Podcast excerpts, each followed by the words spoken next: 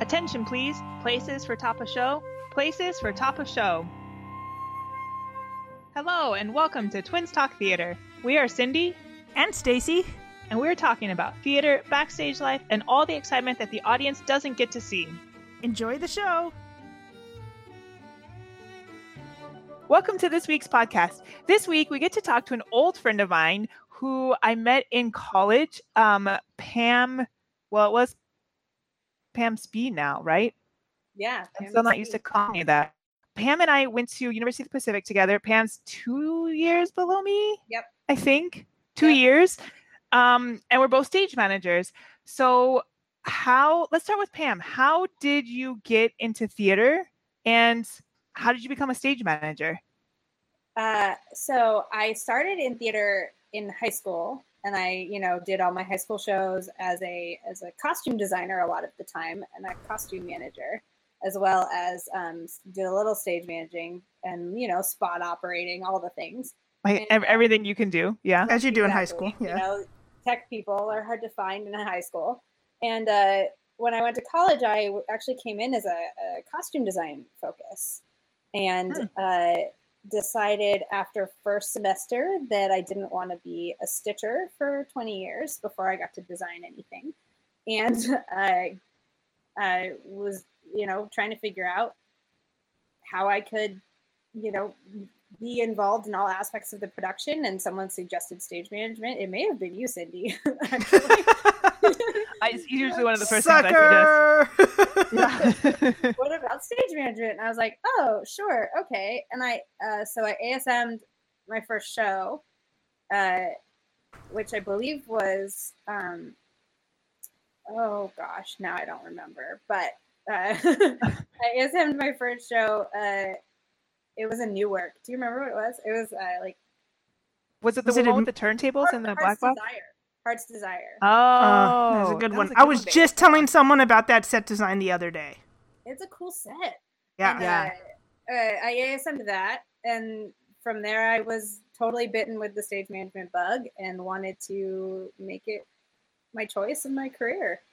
Um, and I got to, you know, ASM for you a bunch while we were in school, and I got when you graduated, I got to stage manage um, she stopped hogging all of the shows. Good job, Cindy. Uh, yeah. Well, she was two years ahead of me. So, uh, and uh, you know, graduated and and moved on to do some, uh, you know, summer stock work, and now I'm working with some of the regional theaters in Seattle.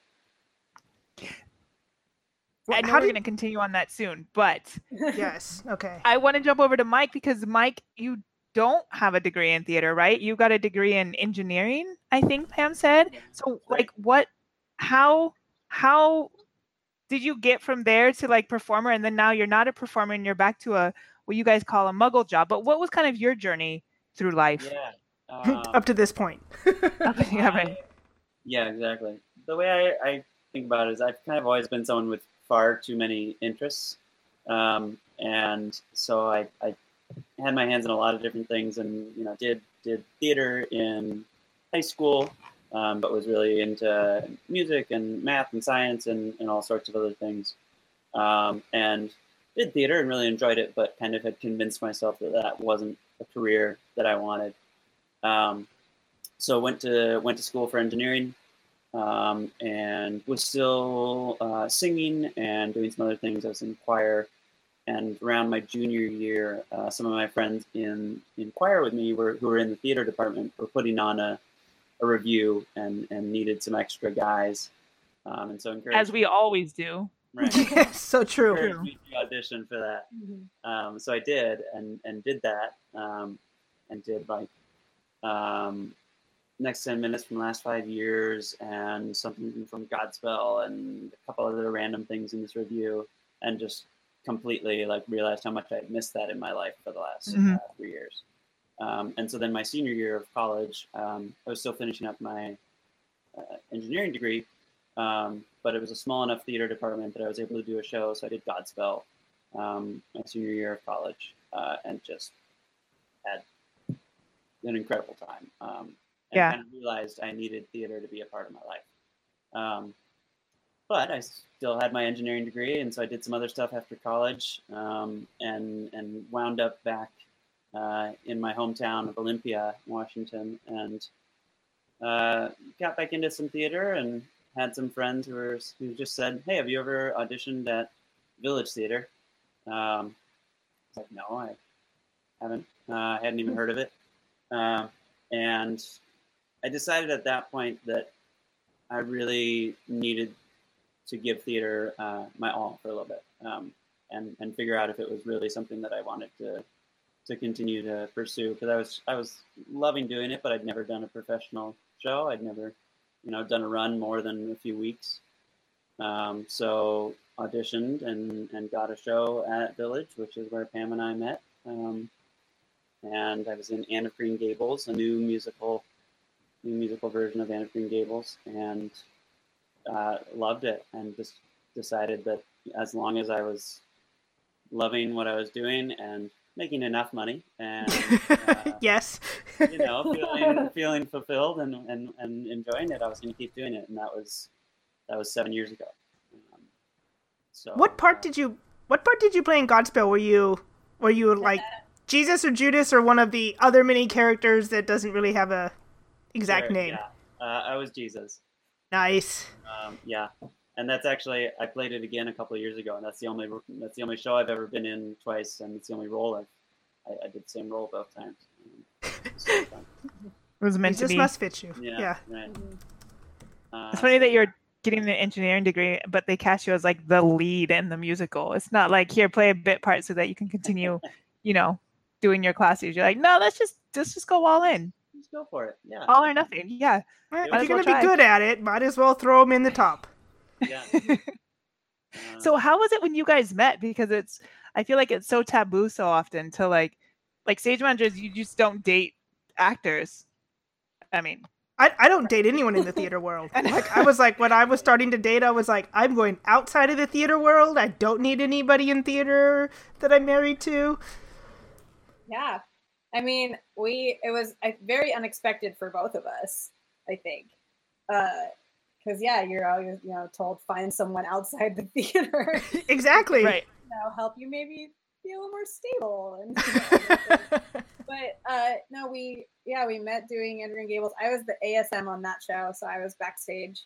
Um, and we just clicked right away and had some fun adventures together, and Mhm. and uh, really enjoyed working together and, and and doing you know being around each other every day. So as they say, the rest is history. But uh, So that was a good sign. Like if you're with someone like 12 hours a day, anyways, you're like, well, you know, what's the next step? and I, yeah. I only missed one entrance. It's fine. That's not bad. Now, was she the reason you missed that entrance? absolutely, I was. Yeah. not, but not by my fault. He was staring across the deck backstage to me on the other side of the stage. All of a sudden realized my music had passed, and I was like, Mhm. "Oh man!" And our stage manager gets on camera and goes, "Where's Mike?" I'm like, "I don't. He's right here. I don't know why I missed his entrance." And he told me, and I, I kind of could tell that he had been staring across and like not paying You knew. attention. You but I told her later. I was like, "Yeah, he was staring at me." Way to be distracting. Good job, ASM. Actors so awesome. easily distracted. yeah, that's really the problem, right? Right. But we got we got to work together. We didn't work together again until after we were married. After that show, um, and we after we were married, we actually got to do it was nine or ten months straight of work together. We did two back to back contracts that was about ten months long. Um, wow. Worked together. One of which was a big uh, a, a main stage show, and then one was a uh, local children's tour here that goes around to the schools um, with a different theater. And uh, but we we really enjoy working together. We've learned, and we have a blast. And the you know the more we get to hang out, the better, in our opinion. so it's That's pretty nice cool. when we are on the same schedule. Because we all know, you know, once when you're in theater, you could be working on completely different shows in completely different cities, even. And we've Mhm. been very lucky. We've gotten to do some work together, which has been really cool. Yeah. And you, guys are still up in Washington area, right? Yeah, we're just outside of Seattle. Um, for our, our home base here, and we work kind of in that area. I hear there's a lot of pretty good theaters outside of the around the Seattle area. I my Yeah, two of my college roommates grew up in Redford, Seattle, or Redford, Washington, right outside of Seattle. Redmond, maybe. Redmond, yeah. And yeah, Seattle's got a really nice, vibrant theater scene. There's there's work, and it's it's really nice. You can you can make a little bit of a career out of it out here, which is pretty awesome. Mhm. I've been we've been very lucky with what we've gotten, but also yeah, it's it's it's a really awesome scene. Yeah, I didn't really realize until I until I first moved up to the area. I mean, I grew up I grew up in Olympia, which is like 60 miles south. Um, so I came up to Seattle sometimes, and we saw some theater and whatever. But I didn't really realize till I till I got that first show and came up here, just kind of the actual breadth of opportunity. Um, and there's like the large theaters, and then there's a lot of other things that you can kind of piece together work with uh, as well. And um, it was really cool to, to find that out. Um, That's So great. do you both have your equity cards? Yes.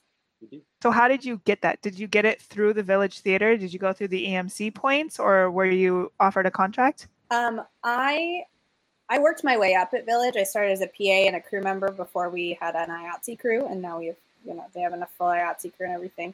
Um, but I uh, worked my way up from PA crew member to Equity ASM to stage manager, um, and I Wow. uh, so I was being offered equity ASM contracts, and I deferred for a little while because I wanted to still work at some of the smaller theaters that didn't have equity contracts. Mhm. Um, but I ended up w- one of the shows that I was offered a contract. I ended up joining off that contract. Mhm. Um, that was a, a about a little over two years ago that I finally joined, just because I was finally getting steady equity work and didn't need to do the the non equity um, the non equity smaller shows anymore. Uh, but yeah, that's I got mine through through a show, and I didn't. I never did the EMC program because I would have hit my weeks long before I wanted to join. Um, Yeah, I looked into it often, but I never actually did it. And then I just got my Yeah. card. I was like, okay, well, that was much easier than it would have Yeah. been if I had to get weeks. Wait, yeah, wait, for I don't- sure. I don't know what you guys are talking about. What EMC program? uh, I, I don't. I'm not equity at all because I'm a Yeah, technical it's director. a equity membership candidate is what it is program, um, and you can you know work at be not equity but working at theaters that have uh, equity you know members working there, and you can gain your points that way. Um, theaters that are members of this program, um, and then once you hit your points, you can decide to join. Um, Oh, that's pretty cool. you decide to join. Yeah. So it's, It's- a it's a cool program. A lot of actors use it. I know. And more Yeah. stage managers. Yeah, I mean, I've, I've heard it go both ways. I feel like, I mean, in my opinion, I feel like it's mixed, kind of half and half. hmm Those people who kind of like worked their way and got enough weeks, or those people who just were offered an equity contract and took it. Yeah. So there are multiple ways to join the union. I mean, I can't I can't speak too much about the program since I didn't go through the through Right. it. You know, I definitely just took a contract, which was really nice. Like you said, really, Right. really nice to do. Yeah, I didn't go through EMC either, um, but I feel like if I had just been working um, at a place like Village or with, with larger shows where I hadn't been offered contracts, I might have looked at doing that. Um, but I started working also at the Seattle Children's Theater, um, which has a lot smaller shows, and so generally everyone's on equity contract regardless of your of your status. And so I did a few of those before um, before joining. I reached a point where uh, you know we were start we were getting married and we maybe starting a family and whatever, and I was like I I should join because I can't afford to work at non-equity rate, so Right. I might as well force the hand of any theater that wants to uh, wants to offer me work. Yeah. hmm Yeah. and That's it's, and it's with- cost me some work probably uh, the actual volume of work, but when I am working, I'm getting paid what I need to get paid. And, and I sometimes have you the know, most random it's- people walk into my apartment. Um, how was it when you guys decided to decided to have kids? Like, was it a discussion that you had early on in the relationship? Was it something that you're like, if it happens, it happens? Because I have a friend that that just got married last year, and they're like, well, we kind of want kids, but we don't have to have kids, and if it happens, then we'll you know figure it out when we get there. But what not to get too personal, but in the theater world, it's not something that you see very often, and especially two people who are uh, perform together, you know, to to decide to raise a family. So, what was that like, and how has it been challenging for you? Well, we always knew that we wanted kids. Um, that was definitely a discussion from kind of the start of our relationship. I've always wanted. I somehow knew I was going to be a mom always, you know, uh, and uh, it's uh, something that we definitely, you know, had to think about the timing a little bit as best you can, right? You can't really super plan. Totally I'm going to get pregnant today, so in exactly nine yeah. months, I pop out a kid. We ended up. It ended up working out really well. Uh, I uh, worked um, two shows while I was pregnant uh, with our daughter. And we closed. Uh, she was due nine days after my final show closed, and she was born four days after my final show closed. And wow, she was pretty on time. Yeah, I did not miss a day of the show on either show, um, which was pretty pretty crazy. I uh, I actually announced my pregnancy uh, the week after we opened my first show that year, and then uh, yeah, had we had a week off in the middle and went right back to it. so uh, I worked my whole pregnancy, and uh, you know, it, it was it was not always easy. Um, I had days that my poor crew backstage were like, "Pam, go sit down. like we don't need you right now. It's fine. No, we can watch this transition ourselves. Go sit down." okay. yeah. um, but uh, you know, I'm grateful that, you know, in this relationship, at least I'm not the performer. I'm the person who I could work in that long. There's no like, you know, sorry, you're showing on stage. You have to give up, you know, the show. Right. Like that. Yeah. Um, you know, I started showing, but sympathy paints. uh, but you know, and it's it's been um, it's been challenging. You know, I've I've had contracts pretty much right away after I had her. I went back four months, no, three months later. Um, three months after I had her, and it's kind of an ongoing puzzle. You know, there's no such thing as daycare at night. Uh, I mean, there is, but it's called a nanny or a babysitter. Like, you don't get to just drop your kid at daycare like you can uh, for a you know nine to five job. Mm-hmm. Um, we have a wonderful support system. My parents are nearby. His parents are still in Olympia, um, so they've you know taken her. You know, his tech parents, week. yeah, my parents too. They would take her for like all of Tech Week for a week to like nice, nice, yeah, that's impressive. So that we can sleep, you know, because that's the thing that's not exactly common when you're parenting either is um, or tech week they go hand in hand so you know both of those things are yeah. not you know good sleep good for your sleep uh, so we've been very lucky and we you know have had some friends mostly actually actor friends who are between gigs you know, as her nanny when when we need it. And uh, um, you know, we're very lucky with our support system, but it's it's not easy, and it's you know you have to kind of take it month by month with childcare and and everything else, and it's it's it's a it's a puzzle that we have committed to. I guess. Yeah, it's not. Yeah, it's never it's never easy, but we just kind of you know cobbled together as many different options for different times and every few every couple months our schedules change and we figure it out anew but we kind of have our progression of who we you know we've got grandma we've got our other nannies we've got uh, we found a couple of um, like drop in uh, hourly daycares that, that are open late late on some nights that we've used especially when we are on a show together we use that. When you just kind of just kind of you know committed to figuring it out and every few months we have to figure it out anew but you know, just part of the part deal. of the drill. Yeah. Well, we both really we you know when we talked about having kids, since you you know mentioned that part of it, we both you know sat down, talked, and made a commitment to make sure that neither of us had to give up our dreams, and neither mm. of us had to mm. give up on our goals, and that was really important to us. So we committed as a couple to this life and to the craziness that ensues, and because of that, it's a little less stressful because we know that like we're doing this because this is what we love and this is what we want to do. And we we made that commitment to each other that neither of us would have to just completely give up and stay at home or give up and um, you know take a different job that they didn't want or Mhm. that they were miserable in so that they you know that you could make it we could make it work. We um you we know. kind of and we kind of take turns being the primary one dealing with her as our schedule shift. And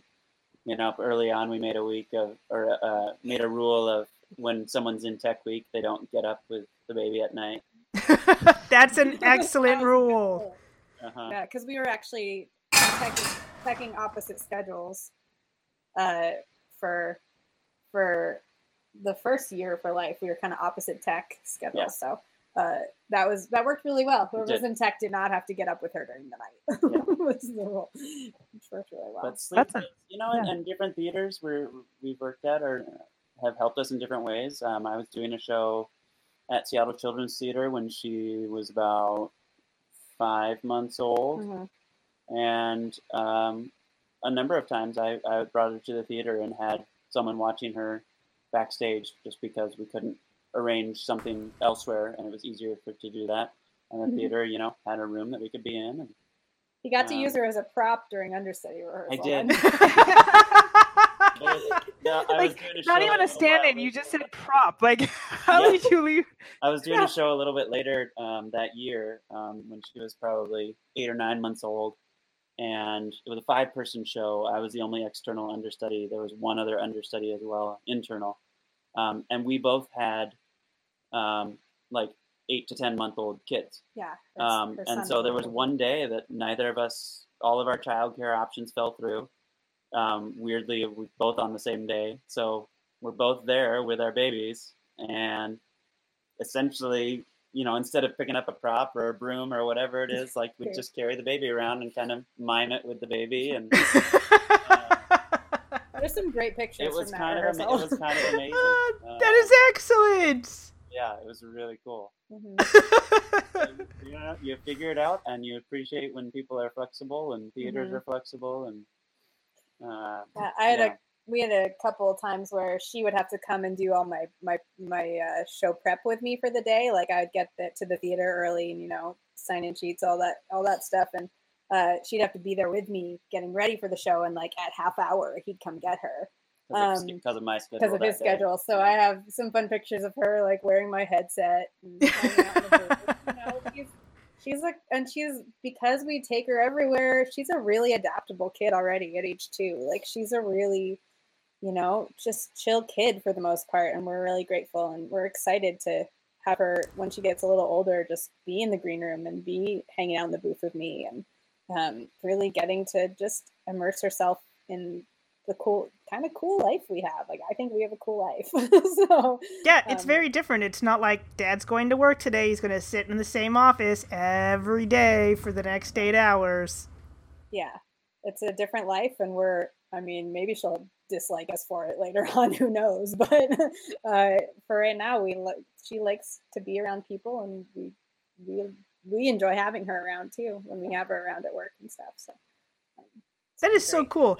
Yeah, my uh, boss at the Norris, uh, I worked with him for nine and a half years, so I watched his kids grow up. When I first started, his uh, daughter was just learning to walk. And now she's running around with like a skirt and a purse, and I'm not sure what to do about that.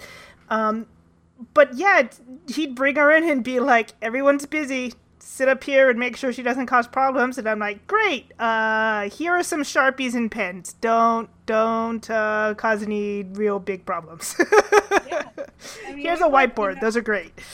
I've experienced, you know, other people's kids being around during shows because they have to figure, you know, same thing. They had to figure out childcare or they couldn't figure it out one night, and I've got their, uh, their they ask if you know their ten year old can come sit in the booth, and I'm like, yeah, sure, um, you know, it, we all have to do what we can to help each other out and to to make this work for us as a community because we, you know, deserve to be able to be parents and have that part of life if we want it. And in this industry is not easy and it's it's it's not easy work and we have to support each other through that it's really important to me that that's Yeah. a part of life this I agree, show that that's so cool. We did together, uh, Newsies was was the tricky one because we got the show, or Pam Pam knew she had the show, and then I ended up getting it, and I was like, awesome, we get to work together, and I was like, oh wait, we have to figure out a lot of childcare now, Uh, and We're then we both busy during Tech then- Week. and then we found out the cast list, and like two of our friend nannies were also in the show. Like, oh, guys, come on, please. Oh, okay, well, we'll Mhm. figure it out. Uh, Lots of Um, grandma time lots of grandma time and grandpa time. Yeah. Figured out some other Mhm. new new nannies and such, but uh, But that's cool that you guys as parents are close by and are willing to like watch the kid and hang out and like Mike, you said your family is like sixty miles away. Like that's not like a five minute drive. That's like a committed one hour or so drive to get there to take care of a kid. yeah. Um, and during Newsies in particular, they about once a month would take her for for like five da- weekend, five days at a time. Um, Wow. and just to give us a chance to kind of catch up on Sleep. sleep, sleep, sleep and and, you know, finances and laundry and like just catch up on things. See Yeah. each other outside of work. Yeah, and, and maybe get in a, a date or something. because as much as working together is amazing, we it's not what I'd call quality time together. I'm also because I'll now I mean I'm in the booth. I don't. right, I think I, especially with the, the stage manager yeah. actor. I think I saw other actors in the show more often than I saw him when we were at work. In fact, I know I saw our Jack, the guy who played our Jack, more often than I saw you Right. at work. I'm sure So, other designers you probably saw more often or other production team members. I hung out with my I hung out with my ASMs more than I hung out with him. So you know, it's uh, it, it it was nice to get some quality time. From, So we're very lucky. if if nothing other than like we got to be on dinner break together. Yay! While you're doing notes and he's trying to memorize lines. Yeah. we all know stage managers don't really get dinner breaks. They get a break to work on notes while everybody else is breaking. yes, that's usually more often the case. Mhm. He's So he's, learned, he's learned quickly what it ta- what it takes to be a stage manager. He had no idea uh, when we met what stage managers even did. Yeah. I mean, I, I- yeah, I'd never done a professional show, so I, I didn't you know. I'd done little things, community theater stuff, but that's different. That's a different level. I just had that conversation with someone today actually. Like it's just amazing how many people even that I'm working with now who don't know what I am or what my well, I guess it's confusing what my title is right now because I'm doing like 20 things, but they just don't know what to call me. They don't know what I do. They don't know what I am. They don't know what a stage manager is, you know? And I'm like, how many, but how, if you've done shows, what do you think that person does? But Mhm. I guess people just They call out it. your lines when you don't get your lines right. Mhm. And they Have make you sure ever- you write in. Cindy, have you ever heard the conductor analogy for stage managers? No. That's the one I use the most. Is like to explain it to especially non-theater people. It's like you know how the the conductor conducts the orchestra. When I'm Mhm. running the show or calling the show, that's what I'm doing. I'm conducting the show, if you Hmm. will. It's like the kind of That's easy cool. analogy for the for the non-theater folk, especially like when we give backstage tours and stuff to donors. That's how I explain my job. I'm like, how do I explain what I do during the show? Oh, I'm conducting the show essentially um, on the tech. Yeah. Yeah, I'm gonna have to use that. I just usually say, you know, like I I help make all the things happen. Yeah, make make things move, make things happen. Yeah. Yeah, I Mhm. I usually make the say singers go on stage, I make the lights change, I make the scenery change. Yeah, I like, usually I say make all of that happen. I'm in charge of everything you see on stage that is not an actor. The lights, the sound, the set, the costumes. I pay attention to that part. Mhm. And most people are like, "Oh, yeah, yeah, that stuff needs to be paid attention to too." yeah, and, still, and still watch the actors all at the same time. yeah, exactly. You You mentioned earlier like having to change your schedule every couple months and I know from talking to you what that means, but in in my world as an opera stage manager, like, you know, shows run 1 to 2 weekends if you're lucky. But you guys or at the village you guys run for weeks on end, right? How is how is that? How is it to like sustain a show for that long? In opera like we barely figure out what the hell we're doing and then we close. Yeah, it's it's a different beast for sure. Like I've you know I've had some shows where I've done you know a few weeks you know contracts, but Mhm. these shows are um uh yeah I think we run for 14 weeks for the holiday show. Oh, it's my so gosh. crazy. Yeah, and then the other shows are a little shorter, but the um yeah, it's it's it's a whole different thing and it's taught me a lot about how to maintain a show as a as a stage manager. I've, you know, have found things that work, found things that don't. Um with you know, and it all of course depends on the actor and and your team and whoever else is around. But Right. um, yeah, it's a whole different thing to on top of calling the show and doing your day to day work to also be giving notes and really work to maintain a show.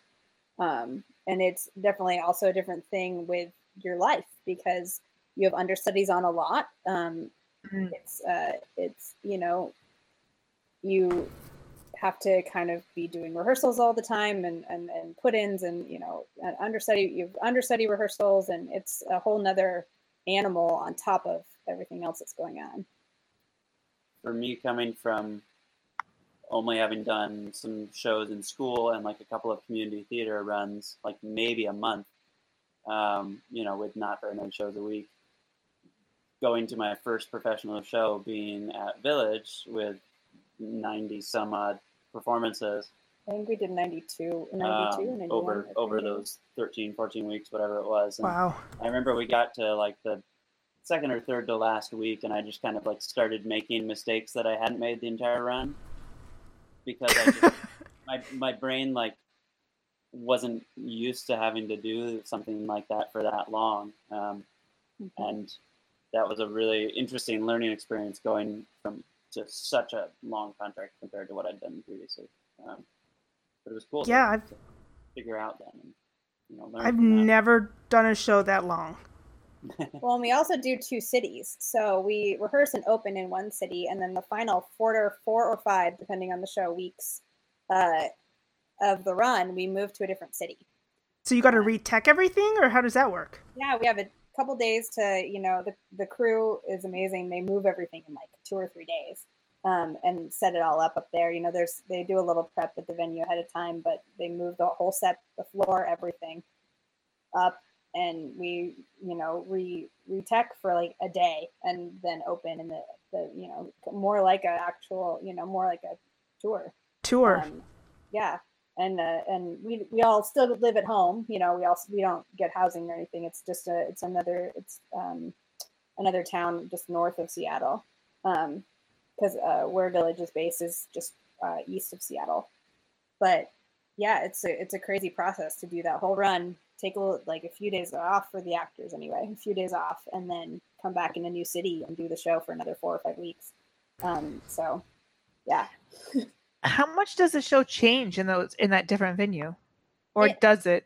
It shouldn't. Um, it shouldn't. The the theaters are very similar space wise. Um, it changes more for us back, you know, for us backstage than Mhm. you know on the tech side than for anyone else because the the backstage area is different in both venues. Um, or for and the act for the actors, the dressing rooms are further away in the second venue, but it, other than that, it shouldn't. On, on as far as the on stage is concerned, um, you have to open up a little bit because it's a wider space. The audience is a little wider, but it it's not. It shouldn't be too much different for the actors as far as the onstage space is concerned. So that's nice. For the tech side, it's a little different, um, but we've got some time. We get some time to figure that out. which is nice. Yeah, that's that's just what I was trying to figure out because I've like I did a children's show where we went all across country and like set up in all these different locations, but because it was so mobile, we kind of had to like set up and then tech a little bit and then perform all in the same day Mhm. because sometimes you know like we're on an actual stage and sometimes we're in a gymnasium, you know, Mhm. but it it changed all the time. So, and even when I've traveled a show, taking it from one venue to the next, you know, you try to keep up the lighting cues, but lighting instruments are just in a different place, and so sometimes you you know have to change it up a bit. But how is it to perform in two different venues for you, Mike? Um, yeah, I mean, like Pam said, it's a little. When you retech it, we respace a little bit because it's a little bit wider house, um, and the sound the sound is a bit different as well. So you have to Hmm. like be aware that aware that you're not like blowing your voice out trying to. Mhm. It's it's you don't hear yourself as much as in in the first venue. Um, so you know you've been doing the show for eight weeks. You've got this muscle memory, but then you're not getting quite the same feedback in terms of what you're hearing. So you have to make sure that you're not changing your performance too much to compensate for that. Um, Mhm. But it's really cool getting to move to a second location and getting all new audiences and the this the second location this we go to tends to be a little bit rowdier audiences, which is fun. Mm-hmm. Um, it's nice that we don't go the other way to, to you know like a quieter audience.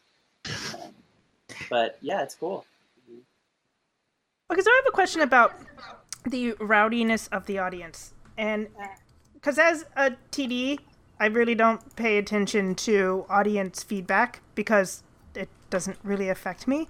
But so many times I hear actors or stage managers make comments during the show, after the show, during notes or whatever that uh, this audience was alive and this audience uh, gave us back a lot of things and this audience was dead. What I I know that's kind of hard to explain because I'm like, hey, explain a feeling, but what?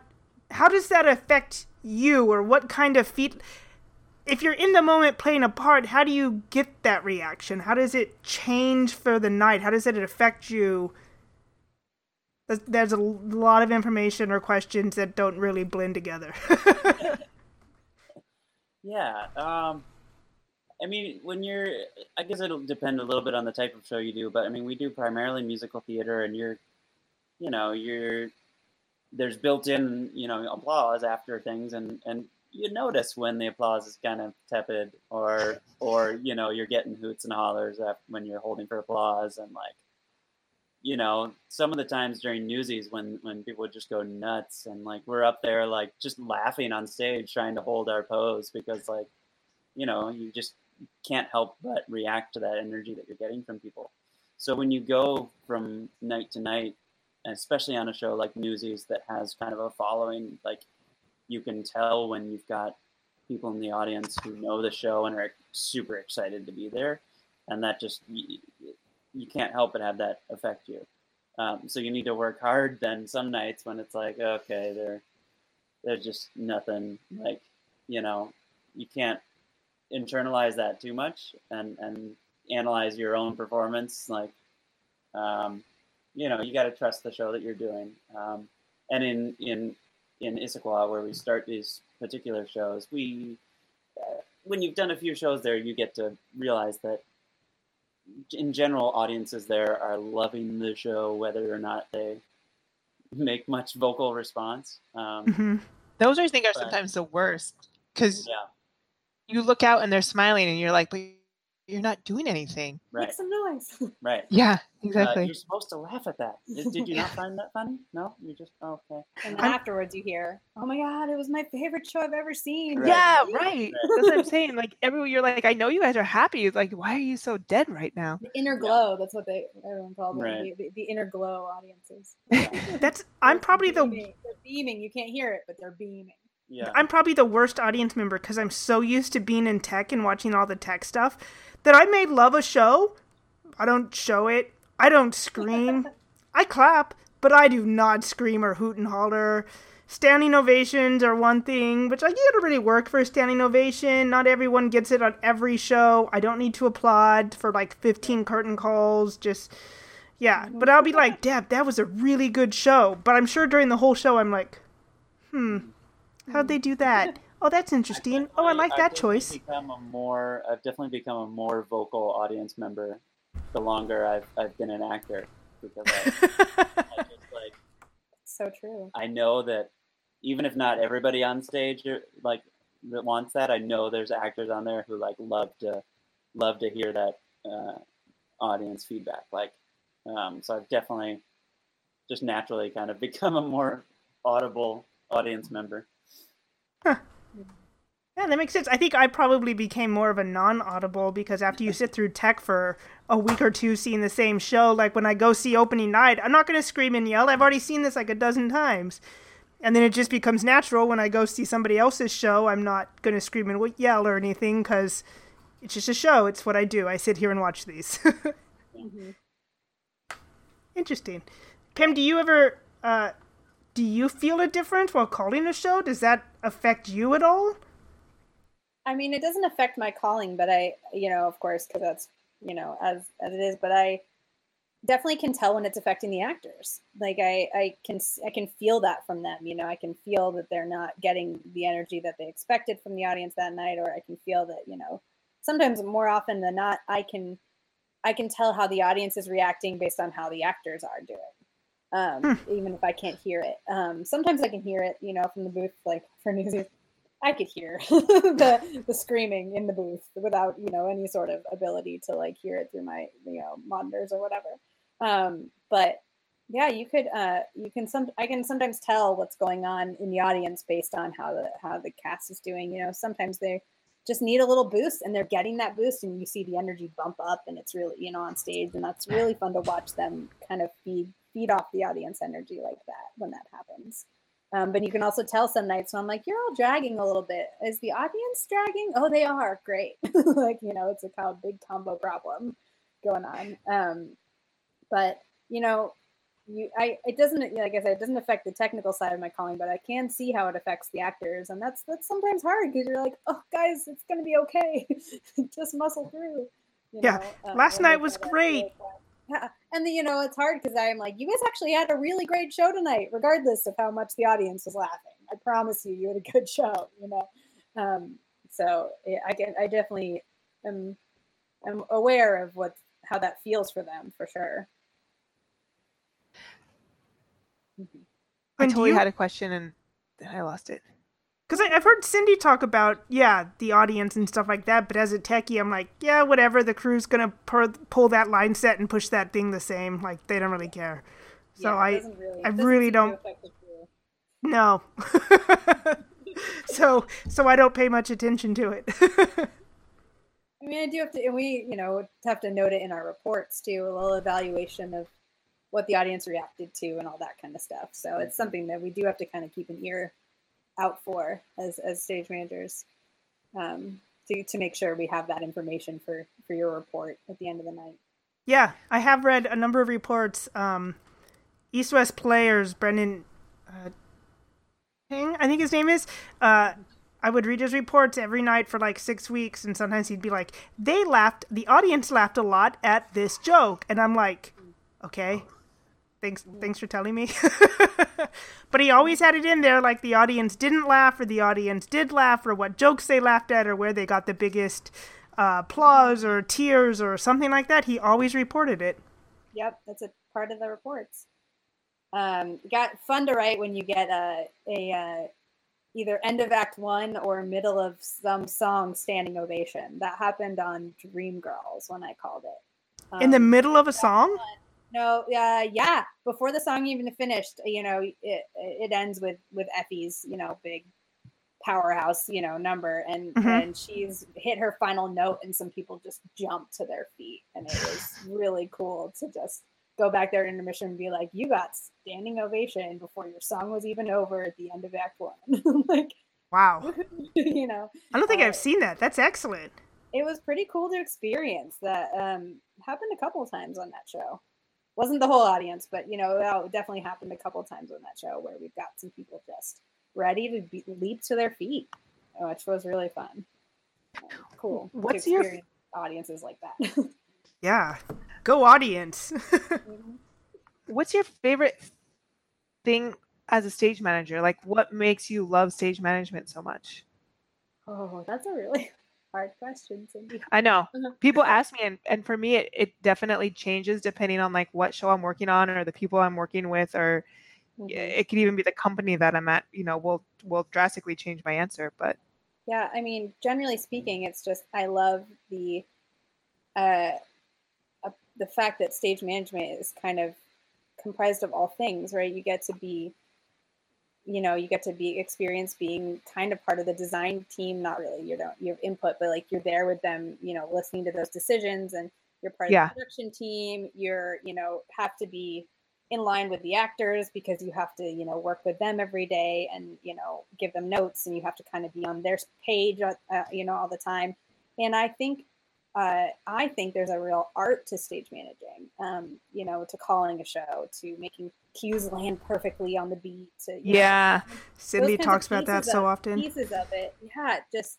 helping to be the one to make all the pieces come together to give the audience those perfect theatrical moments is like kind of the number one number one thing that makes it so much fun and then also you know i really love working with people and i like um, you know, helping actors you know, grow a show with while still maintaining it. And I really enjoy, you know, helping the director's vision stay strong. And I just there's all those aspects to it that I really love uh, making the designer helping make the designer's visions come to life on stage you know we're making sure the set designer it's it's going you know what what they need and the lighting designer working with the team like kind of being that person to facilitate all that is really invigorating and really fun I feel like Pam could just say exactly everything that I'm thinking.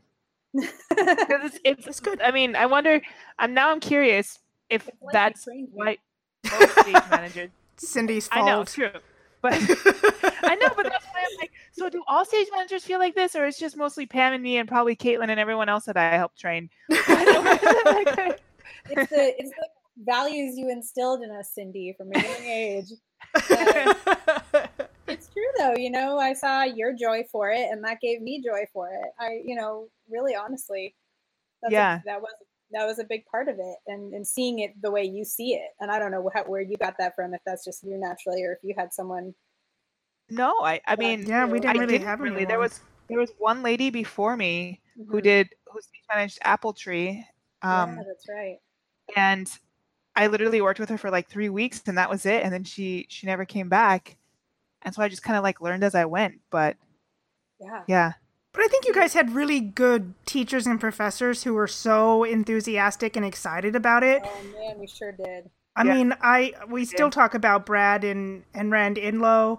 Um, in fact, I've Rand worked with taught, Rand's taught my stage management class, which is which was awesome. I did see. I don't know if he taught yours, Cindy, but Rand taught my stage Yeah. class. yeah, His, I his yeah, passion for the fact that you are part of everything was just really what really what hit it home. yeah, yeah. and, 'cause he and both hands in everything, Kathy's so- in the costume shop were just so excited about doing anything with costumes, and just everyone at that at that school was so excited about doing things that it it just kind of bled over. I mean, I've worked Yeah. with Brad now years after you guys are at UOP, and he's still amazing. And I'm like, oh yeah, okay, that's it was it's a good program. That as small as it was, it was good. Yeah, they instilled in us such a such a passion for what we do, and that's that's what's I mean that's what's so important, right? That's that's the thing that gets us through because it's not always the money, it's not always the necessarily the show. Sometimes, you know. So Mhm. Yeah, no, there's some bad shows. We still do them the some bad same. shows out there, you know. Huh? But uh, We but met doing a bad show. Let eh, me- no, wasn't. but uh, yeah, I mean, I think that yeah, it's a huge part of it. So then, Mike, going to you, how? What what what do you? Why are you sticking with? I mean, I know you're kind of on a Muggle job right now, but why did you stick to acting? Like I I never understood because I'm a techie. Stand on stage, memorize lines, and have a million people stare at you. That sounds hideous. So what? How did you fall in love with it? Why do you keep doing it? What is that draw for you? It's just so much fun. Um, like Good answer.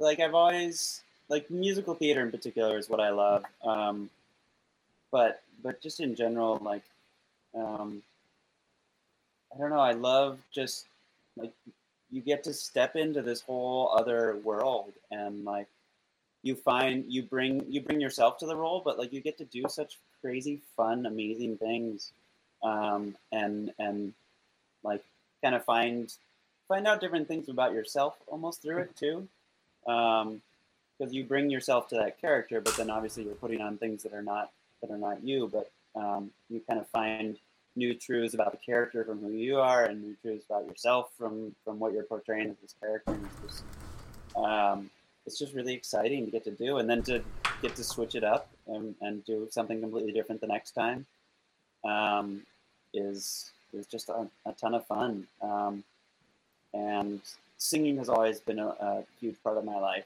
and um, I loved loved sharing that with people um, growing up, um, and to, to get to continue to do that from from the stage, not just from you know choirs and uh, other things that I've been part of previously, um, was was just fantastic. Um, I just love it. What So what has been? a- even though I'm doing Muggle job right now, I'm not. I'm people are like, all right, I'm, I'm leaving, leaving theater. I'm not, I'm not leaving the theater. Uh, it's just kind of not doing, not doing big shows for a little while. But He had back even- he had yeah. back to back readings. As soon as our Newsies was done and he'd taken this other job, he had two back to back readings. I was like, all right, well, yeah, which was super so much cool. for a break. Uh, right. You try to get a break, and then you had to end up actually working more than you would have with Right. just Yeah. theater jobs because Yeah. so- So what it what has been? Uh, I know it's hard every time you ask an actor like, "What's your favorite role?" and most of the time they're like, "The current role." Like, no, not. what has been your your? Have you played your perfect role? And uh, why do you think that was perfect? Because you were the right state of mind, the right age, the right something. in terms of the role itself, I don't know if I'd be able to decide between two. I mean, Newsies was was amazing in terms of the role that I got to play, um, um, which was Davy, um, and because I, I felt like it just fit me really perfectly, and um, and it was just a blast to do. Um, I think maybe though my my perfect role is was was Jesus in in Godspell, um, Hmm. because I don't think I've ever done a show um, where all of my music that I'm singing just feels so natural. Um, for whatever reason, the range of that, the music in that show, and that role um, is something I could I could just I could do forever. Um, and and there's so much in that show in terms of the like the meat of that show that you that you can dig into in the character and um, but there's also so much play and fun like it kind of for me that's that's kind of my my perfect role and show experience is is doing Godspell. You've gotten to do it twice. I've gotten to do it twice, and that show um, is very different every time because it's such a depends on the group of people and the, the Yeah, it's very much depending on the people. I mean, Jesus and uh, Judas and I guess John yeah kind of have set characters, but everybody else, like, they have certain songs they sing, but they don't really have a character described for them, so it changes depending on who your cast is, what the setting is, what the, the costumes and props yeah, and everything. If I, if I had done that show with maybe not a great group of people, it might not be my favorite. Uh, but I've had I both of both of the times I've done it, I've just absolutely loved it. Well, that's I say that about Bohème all the time, and I actually said that at dinner tonight. You know, they were talking about the opera Norma, the bel canto opera Norma, and I saw a really not pleasant version mm-hmm. of it, and we only made it through Act One, and then we drank through Act Two in the lobby. You know, but these people I was at dinner with were like, "But Norma's so wonderful," and you know, but it was the fact that like it was the the physical show itself that we had an issue with, and so we couldn't get past that to to enjoy the show. Yeah. So I mean, that makes such a huge difference, which is why I'm such a big person on like visual, what the audience visually sees. Because even if like audibly it was sounded really good, like nobody wanted to watch that. So Well, even and then that the makes such a huge difference. the experience backstage when Cindy and I were at UOP, or Cindy was at UOP and I was up there. King Lear had some issues, and um, we still don't like King Lear. We tried to see it in London with very talented people, still couldn't sit through King Lear. So everyone's like, "Oh, but King Lear's amazing." I was like, "No, I could never see it again and be perfectly fine." It's okay. It's challenging. Yeah. Well, I think we're actually running close to time, which seems weird, but uh, our our last question, Which is I prepped what- Pam for. we're I so hope she of has some good ones. Do you have do you have any twin stories and i know stacy wants you to talk about me but any twin stories in general Uh, I mean, uh, I just remember. So Cindy and I worked together, right, at Pacific, uh, and I was your ASM for a couple shows. Mhm, Um, I remember one of my favorite things was on when we did the Mikado. mhm. Uh, everyone kept leaving their scripts at the theater. It was just the worst. I'm like, how are you? We were like, how are you learning your lines if you are leaving your stupid scripts or your scores and whatever it was at the theater? And you started charging everyone a dollar every time. get their script back. And I was like, that is genius. I so- forgot that I did that. And so when I uh, I've worked with uh, some youth programs that I charge the kids chocolate to get their scripts back. I That's a I good would Learn. I would get mad at you, you got to bring me some sort of penance for having to like make pick up your script after you and keep your script overnight, you know. And the Yeah. fact that I knew you weren't learning your lines last night. yeah, during when I was at the conservatory uh, in Palos Verdes, we would charge the kids a dollar to get their costume pieces back if they didn't put them back downstairs in their dressing room away. Don't leave it on stage right. Don't throw it on the floor in the dressing room. And at the end of the night, I would walk through the whole building and just pick up a pile of clothing and give it to the producer and be like, "How much money do we get for pizza tonight?" Like, they gotta come find it now. Like we specifically tell you at the start and the end of every rehearsal, put your clothes on the hangers back in your dressing room. And every night there'd be a dozen random artifacts all over the stage. Mm-hmm. well, and I I always think of uh, of Cindy because it you know she was a part of me being a stage manager, but also she was a part of the, my one of my favorite shows I've ever done, which was Assa- when we did Assassins. Oh, Specific. still I still- amazing. I still, I still talk know. about it. Yeah. Uh-huh. Production. There was a production here recently that I'm sure was delightful, but I would not go see it because I was like, nope. Our production was, our production was everything, and it It was, was. Yes. It was it amazing. amazing, and you know, it, it, the, the cast was incredible. We had an amazing time working on the show. Um, it was Yeah. a really fun set. I learned a lot about both stage managing and about you know just tech theater in general. I had to learn about all the guns from all the different eras and like, how Yes. to Yeah. make them fire every night because I was in charge of loading the guns and all the gun safety stuff. You know, I dealt with that for the first time. Like there was just so much about that production that is so near and dear to my heart that has always is always a, a important part of having Cindy in my life, and, and then I think about you guys.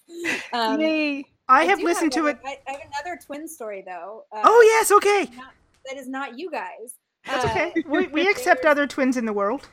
Yeah, there's a set of twins that I work with at Village a bunch, uh, and uh, one of them has since gone off to tour. One's a, a wardrobe master, amazing dresser, um, and her twin sister is uh, was backstage with us for a while and is now a spot up, one of my regular spot ops at Village, um, and other places. And I uh, just wanted to, yeah, share that I've got them in my, I've got some twins in my life, and they're amazing. Um, Nice. And they both do theater.